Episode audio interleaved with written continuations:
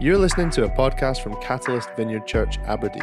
You can find out more about our church, as well as more talks, on our website, catalyst.fin.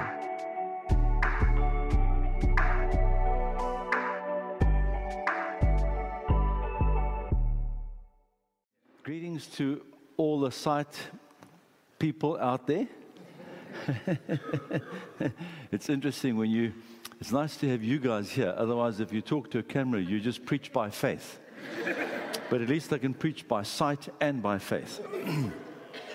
um, but again, thank you, uh, Chuck and Taryn and James and Tori and the team here for inviting me to be with you not only for the weekend, but to be with this congregation this morning and with the other congregations out there. Um, it's an honor to be with you and to share God's word. And I bring you greetings from the South African vineyard. Uh, John and, and, and Eleanor Mumford have been in South Africa, and we've been having our South African National Conference at exactly the same time as the Scottish um, conference. So I supposed to have been there, but I said to our national leader Dave Pedersen, "Cheers, enjoy. I'm going to the I'm going to Scotland." So. So it's, it's, it's a blessing to be here. So, for those of you who were not at the conference, um, I yesterday morning just spoke about the meaning of the name Vineyard. We are part of a family of churches, not only locally, not only nationally, but also globally, that is called Vineyard. And the names, names are important in the Bible. And we know from especially the Old Testament, the Hebraic understanding that when you name people or name things, it is insight into the, into the nature and the character of that particular person. And it's often also prophetic destiny of God's purpose for the person to live into the meaning of their name. And in a postmodern world of self identifying, in the biblical understanding, we do not self identify, God identifies us in creation and in new creation. And through our parents with a name. And names are really important. So the question is, what does the vineyard mean? What does vineyard mean? And it has a, a, an important biblical background, which I want to just summarize and then share with you Jesus' fulfillment of it. So, the history of the vineyard is that there was a guy called Ken Gulliksen in Southern California, in North Hollywood area, who planted an independent church and out of it planted four other churches. God gave him the name through a specific word, vineyard. And the word that God gave him, or the text that God gave him for this name, vineyard, was from Isaiah 27, verse 2. I'll read that just now. But after a couple of years of having planted the church and planted a few other churches out of the church in this little emerging vineyard movement, he met John Wimber, John and Carol Wimber, who were then pastoring, um, had planted a church called Calvary Chapel in relationship with a guy, Chuck Smith, in Costa Mesa. And God connected Ken and Joni and John and Carol and God spoke to Ken and Joni and said, Give the name Vineyard to John and Carol because John's the leader of the vineyard. And they met and they spoke and they prayed, and John and Carol believed that was the Lord. And they changed the name of Calvary Chapel, Yorba Linda, to uh, the Vineyard Christian Fellowship, Yorba Linda. And John became the leader of the Vineyard movement that is now a family of churches that is in over 100 nations around the world. Not many of us in the vineyard know what the meaning of vineyard is, at least biblically. And therefore, names are identity, and identity defines purpose and meaning, and therefore is very important. So I've only done this talk on few occasions, and I just felt I needed to share with you here in Scotland because I think it's prophetic for your own future. You've come, we all have come out of COVID, a very painful, difficult season, and we're in a new season, um, and I believe a very exciting season of the visitation of God. And we must seize the opportunity and push into the kingdom because God's on the march and great things are happening. And we ha- have the privilege of being a part of it. what an honor and what a privilege. So, just the text then, the basic text that God gave Ken Gulliksen that defines vineyard is Isaiah 27, verse 2. In that day, and that phrase of Isaiah is a regular phrase, the day of the Lord when Yahweh comes to earth and Yahweh becomes king in his Mashiach, his Messiah, and puts everything right and brings in the messianic age. In that day, sing about a fruitful vineyard. Whenever the word vineyard is mentioned, it's always related to fruitfulness or lack thereof. Sing about a fruitful vineyard. I, Yahweh, watch over it, number one. I water it continually, number two. I guard it day and night, number three, so that no person may harm it. Then going down to verse six, in the days to come, this is now prophetic of what the vineyard will, this vineyard will become. In the days to come, Jacob and the vineyard.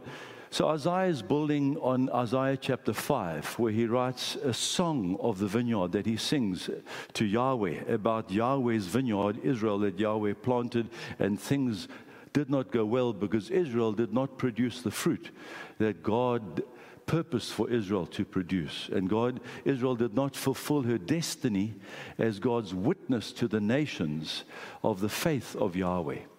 And so, therefore, Israel ended up in exile. So, Isaiah 5 is a happy but sad song. Isaiah 27 is the rehabilitation of the vineyard, where it went awry and into exile. So, down in verse 6, it says, In the days to come, Jacob will take root this vineyard will take root. Israel will bud and blossom and will fill all the world with fruit. God's destiny for the vineyard is to fill all the world with fruit, with God's fruit.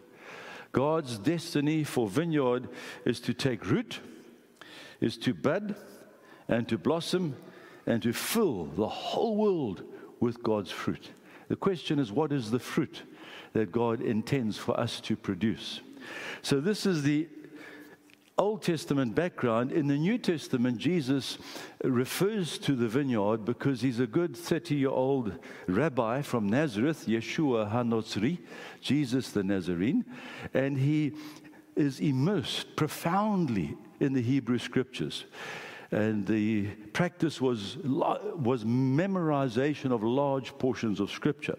So Jesus in, in, in the Gospels talks about the vineyard, which he gets from Isaiah chapter 5 and Isaiah 27, and puts his interpretation on it.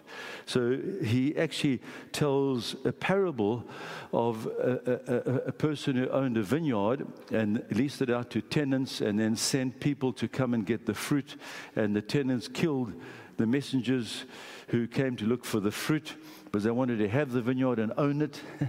and then the owner said, I think if I send my son, then the tenants will listen to my son and respect my son because, after all, he's my son. But then when the son comes to look for the fruit of the vineyard, they kill the son, thinking they own the vineyard. And then uh, Jesus says, because of that, God, the owner, will come, will judge you, Israel, because you, leaders of Israel, you think you own Israel. You act like proprietors of God's people, whereas God is the owner of his own people. Nobody else owns God's people but God. Let God be God. Stop playing God. Especially the message to spiritual leaders don't play God. Let God lead the church. Let God be God. We are just mere servants, all in the same family together, learning from Jesus what he's doing in his church. And so Jesus then says, The kingdom will be taken away from you, Israel, because of your leaders, because you will kill me, crucify me, you'll reject me as your Messiah. And the kingdom will be given to another people who will produce its fruit.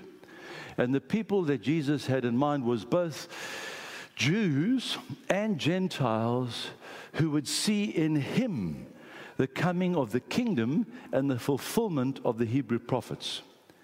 And who would believe in him, put their faith in him, and would follow him. And he would see them as the new Israel of the new covenant that both Jeremiah and Ezekiel prophesied, as well as Isaiah, that when Messiah comes, he will, ma- he will make a new covenant with the true, renewed Israel. And they would be the true vineyard of God and will bring out the fruit that God intended all along and would fulfill Israel's destiny that Israel failed to fulfill, which would be to reconcile all the Goyim, the scattered nations of the Tower of Babel, to God. And so then Jesus, after giving that parable, according to John, which is unique to John, as opposed to what is called the Synoptic Gospels, oh, how's it, guys, out there? I forgot. I'm online. Uh, so I must look at the camera now and then. Is that right? Yoni? Okay, cheers. God bless you. Are you with me? If you're with me, give me thumbs up there. I see by faith. There's one guy with thumbs up. Thank you for that. um, but but uh, the synoptic gospels are Matthew, Mark, and Luke, and they give the parable of the, uh, the vineyard and the tenants and the owner and the son and the rejection. And also, they give the, the, the parable of the wineskin and the new wine, which I don't want to go into this morning. I mentioned that yesterday. John is unique, John's gospel, because in John chapter 15, he puts in Jesus' mouth or records Jesus saying through oral tradition of what Jesus taught that Jesus really believed and saw himself as the representative and embodiment of Israel, and where Israel failed nationally in her call, Jesus did what Israel could not do for herself. And Jesus embodied and fulfilled the destiny of Israel in his own life and ministry. And he said, I am the true vine. So in John chapter 15, verse 1, he says, I am the true vine and the Father is the gardener. I am the vine that God originally planted and intended and will fulfill for Israel, Israel's destiny. And those who are in me, my followers, both Jews and Gentiles, in a new, renewed humanity, a new community, where the middle wall of partition that causes hostility between Jews and Gentiles is broken down in my rejection on the cross in my body. I tear down all hatred and hostility between Israeli and Palestinian. Yoni, and the wall that they've built in Israel, and the Berlin Wall, and the Roman Wall, the Hadrian Wall going back into Scottish, in, I won't talk about the, the, uh, the border between Scotland and England and William the Brave and all of the wars of history. It is so, so, so tragic and painful. Humanity builds borders and walls and fights against each other. In Jesus, all division, all hatred, all partition, all violence, all different languages and diversity of ethnicities is reconciled in and through the cross. And in his resurrection, there is one new humanity of rich diversity reconciled in unity under the headship of King Jesus. Of which John saw in Revelation 4 and 5, which Chuck preached on uh, at, the, at the conference. I loved very well thought through, prepared, excellent stuff. He corrected me on my. I said there were 14 or whatever mentions of the Lamb in Revelation. Then he, then he says it's 28, and I had to say, Oh, Jesus, forgive me. Help me. I've learned there's 28. But this passage is very significant for us as Vineyard because by God's design, we found ourselves in a movement that expresses Jesus and the kingdom in a way that's home for us. And John Wimber had a phrase where he said, You don't join the vineyard, but you find out that you are vineyard. You come into an environment and as you experience an environment of worship and ministry, everything in you just says, I'm home. what's happening here and what the people say and how they, whatever they're doing, just makes, just outwardly articulates what I've been inwardly groping for all my life. And I'm home. So, Vineyard is not better than Baptists or because we're in a originally Baptist facility or Catholic or Anglican. It's just different attempts by people to express the kingdom around their core vision and values that they believe has integrity with their own faith. So we're not better than, we're just different from. But for us, for me, this is home. And for me, I'm in family this morning. And yes, out there online too. I'm in family. so, by God's sovereign design, through Ken Gulliksen, Wimber, and the movement that's grown and developed, and I was privileged to be part of the church plant in South Africa, the Vineyard Church plant in 1982. We are in this movement and this family of churches called Vineyard. So, what is the Lord saying to the Vineyard now? What is the meaning and our destiny and our purpose? And it is fulfilled in Jesus. He is the true vine, and all who are in Christ are in this vine, this vineyard of Jesus is the root and the stem, and we are the branches that produce his fruit. And the whole story about the vineyard, always from Old into New Testament, is all about fruit, producing the fruit. So let me summarize then, because I've got to come into land. Um, the fruit. What is the fruit? I am the vine, my father's the gardener. He cuts down every branch in me that bears no fruit, while every branch that does bear fruit, he prunes so that it will be even more fruitful. You are already pruned. The word clean in the NIV, if it's up there, is actually the same word that's used for pruned.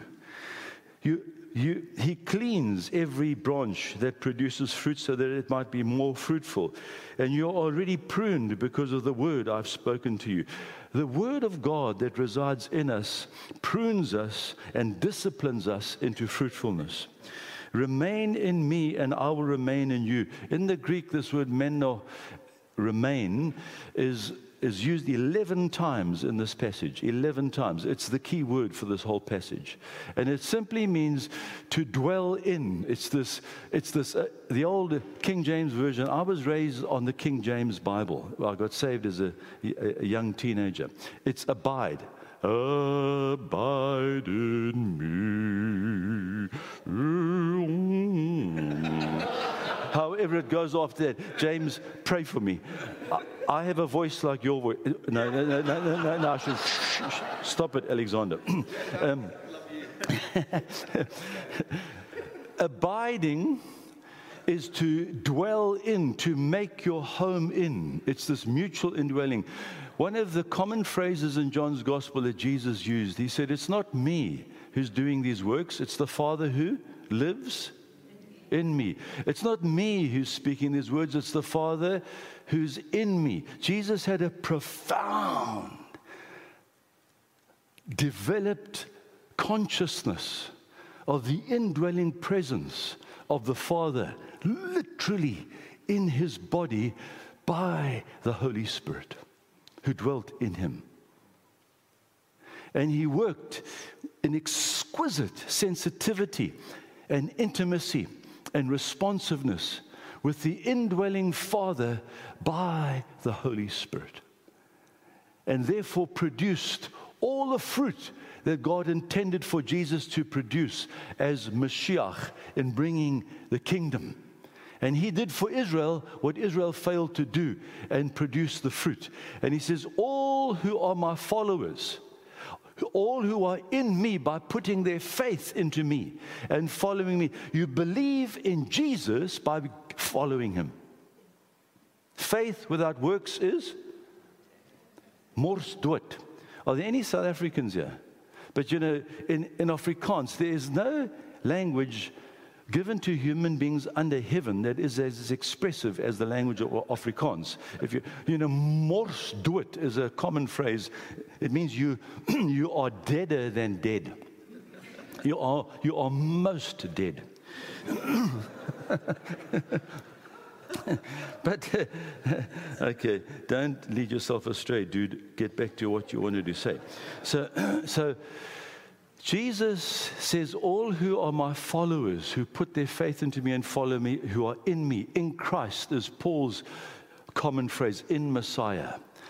They are like the branches in the vine, and the sap of the Spirit of God flows through me into you, and there's this mutual indwelling. I dwell in you by my Spirit, just as my Father dwells in me. And even more than that, in John 14 23, Jesus says, If you love me, you will keep my commandments. And then my Father and I will come and live in you. We will make our meno, our house, our dwelling in you.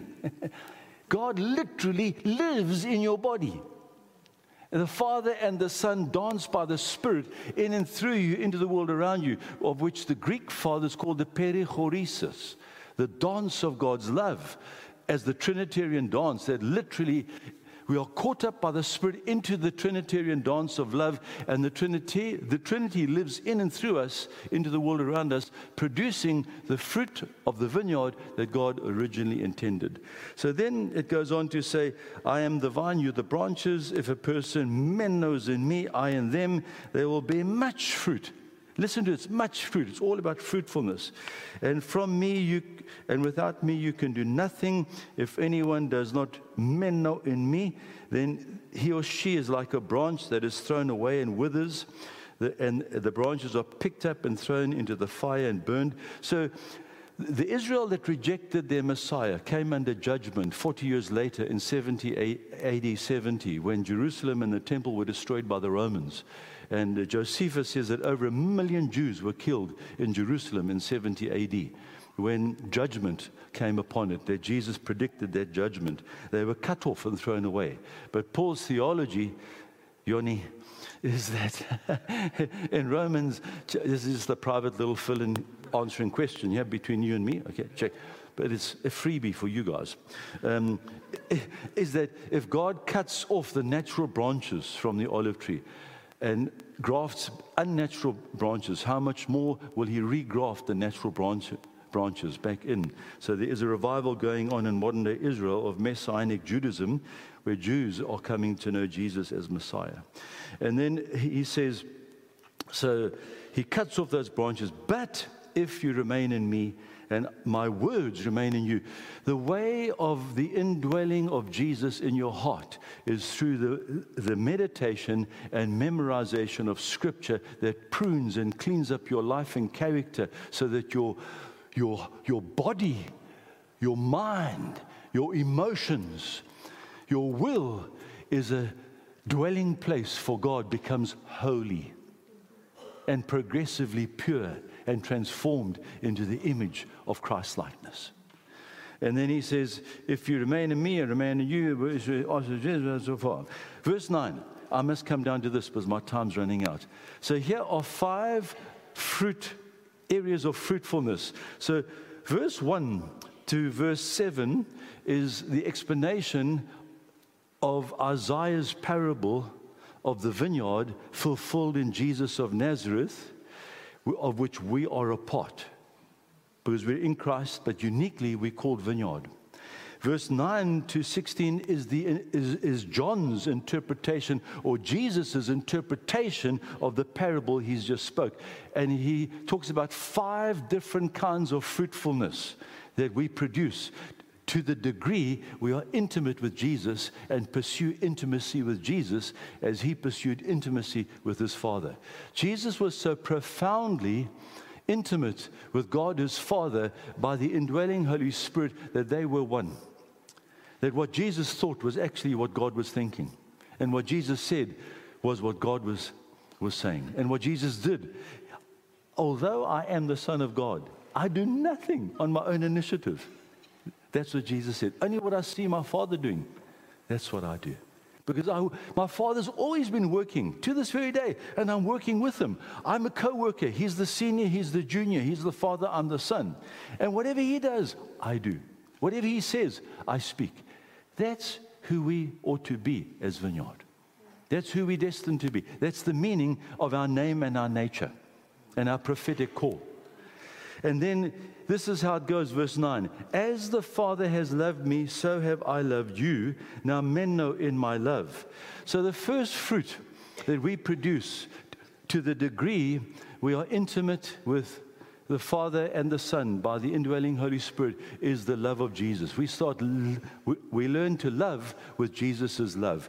And it's that love that defines us as followers of Jesus. By this love will all people know that you're my. You guys do know what comes next. Eh? Have you, you've seen this book, it's called the Bible. you do read it sometimes, hey? Uh, by this will all people know that you're my disciples. How will people know we are followers of Jesus? By our love. The quality and the degree of our love. And Jesus was not talking about a theological concept, he was talking about a subjective, uh, emotion, psycho emotional reality. As the Father has loved me, so have I loved you. He experienced personally the Father's love in such a real way that it became the source and the fountain of His love for His disciples around Him. And in fact, the word as, kathos, is a very important word in the Greek because it has two meanings. kathos means the both the standard of love and the source of love. As my Father has loved me, the standard and the quality of his love. So have I loved you. I've loved you up to the standard of my Father's love. But God does not give us a standard that He does not give us the source and empowerment to live up to the standard. And kathos means both the measure of love and the means of love. It means the standard of love and the source of love. The Father's love in Jesus became the source and fountain that, that loved through him. He loved people with the Father's love. And if you go down to verse 13, my commandment is this this is my command love each other as I have loved you. And greater love is no one than this that you lay down your life for your friends. He defines agape, love, of self self sacrificing love, the love that gives yourself away selflessly for the highest good of, of those around you. Love promotes the highest good of those around you, even if necessary, to your own sacrifice, sacrificing your own interests. Are you with me? Which is embodied ultimately in the cross of, of Christ. So, what Jesus says is, Kathos, as the Father has loved me, the, so have I loved you. The standard of the Father's love and the source of the Father's love is the quality of my loving you. Therefore, now, as I have loved you, you love one another. My love in you, my indwelling you, by my Holy Spirit will enable you to love up to my measurement of love by the means of my love in you, in you. The standard of my love by the source of my love in you. And what Jesus is doing is rehabilitating the old commandment. Because in John chapter 13, he says, I'll give you a new commandment, which is the old commandment, but the new commandment, but the old commandment, but the new. You remember that? It's the revised Alexander version. It says, the old commandment, Leviticus 19 18, love your neighbor. Hey, I'm glad you read that one. now are you with me? Love your neighbor as you love yourself. Jesus says, I give you a new commandment that you must love one another not as you love yourself, but as I have loved you. What Jesus was doing there in, in the new covenant is a whole systems an operation systems upgrade. It's like migrating from Windows environment to Apple Mac. I'm not advertising for Apple Mac, God forbid, those guys are snobbish, although I have an Apple. I'm a hypocrite. But um, it's, Jesus is saying self love. If I had to love you as I love myself, whoa, Whoa, God help you. Because I don't love myself that well. In fact, I know me and I live with me and I've got problems with me. And sometimes I reject me. And sometimes many people, in their brokenness because of conditional love in the home through mom and dad, where they learned that love is manipulative and control and even abusive, and therefore grow up with such a poor self image that they actually hate themselves and reject their body. Not that Scottish people have this problem or have never heard about this, only South Africans. so Jesus is saying, I want to rehabilitate the old commandment because self love, as the measure and the means of loving your neighbor, is f- deeply faulty because we're all broken human beings. And he gives you an entire systems upgrade. The old, the old covenant becomes the new covenant. And in the new covenant, God puts his spirit in you, writes his word not on tablets outside here that accuse you, you must, you must, you must, but writes his word in your mind and in your heart, and from inwardly, outwardly motivates you to, to do the will of God on earth as it is in heaven. And so, love one another as I have loved you. So, when I reach the end of my loving, and I can no longer love. If I'm intimate with Jesus, I will just tap into a reservoir that is eternal and powerful and flows ever stronger in me, through me, to the people around me. Which goes way beyond my ability to love. We learn to live and love with His love. That's what He's teaching. The first fruit of the vineyard is the love of Jesus, which is the love of the Father. By virtue of intimacy with Jesus, we live the life of love and we love with his love. The second fruit is if you verse 10, if you obey my commandments, you will remain in me. The obedience of Jesus is the natural outflow of love. Because we love, we obey, and as we obey, we deepen and nurture that love relationship. Obedience is a natural outflow of love, and obedience is a proof that it is true love and not sentimental love. And then the third fruit is um, I have told you this that my joy may be in you and that your joy may be complete. The first fruit is, is Jesus' love. The second fruit is Jesus' obedience. The third fruit is Jesus' joy. Do you know that God is a positively joyous being? And the joy of Jesus fills us as we are, dwell and we abide in Him and learn to love as He, with His love that leads to obeying, doing His will on earth as it is in heaven. Every prompting of the Spirit, we yield in obedience, routinely saying, Not my will, but your will be done. And then we discover the sheer joy of obedience and love. And we become a positively happy, joyous vineyard. It's no use trying to preach the good news if you are not the good news. Do you get my drift? You're allowed to smile and laugh a little bit. I tell you, Benedict, Joseph Ratzinger, I read his, he's written a number of excellent books. One of his books is on a theology of joy, utterly profound.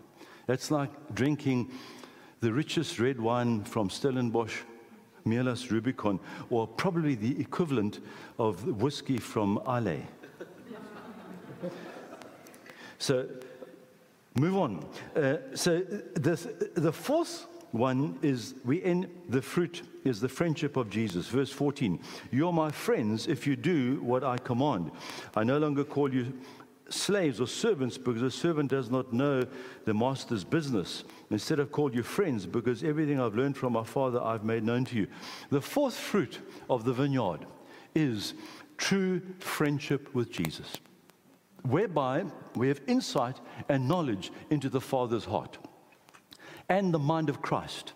To know what God knows, to see what God is doing, and to speak what God is saying in any given moment at any given time, because that is the communion of friendship. A servant does not know his master's business, but a friend is brought right in close and knows the heart. And the last fruit is um, authority. Verse 16. Um, You did not choose me, but I chose you and appoint you that you may go and bear fruit, and that your fruit will last until it reaches the ends of the earth, in fulfillment of Isaiah 27 6. Then the Father will give you whatever you ask for in my name. So again, the authority that when we speak and ask in Jesus' name, to ask in the name of is to use the authority of. That God will give us whatever we ask in Jesus' name. So the fivefold fruit of the vineyard, dependent on the quality of our intimacy and pursuit of intimacy with Jesus, is that we have incrementally Jesus' love flowing through us. We have Jesus' obedience guiding us and bending our will to his will. We have Jesus' joy that fills us and completes us and overtakes us and flows out into the world around us. We have Jesus' friendship through which all that God's doing is disclosed to us and through us to the world around us. And we have Jesus' authority that whatever we ask, He does. He backs us up with power because of the integrity of our intimacy with Him. He can entrust power to us, which is the exercise of real authority in real terms and not just in theological or notional terms. That when you ask God, God backs you up and shows up and does what you are saying. God bless you, vineyard. May you produce the fruit God has intended. In Jesus' name.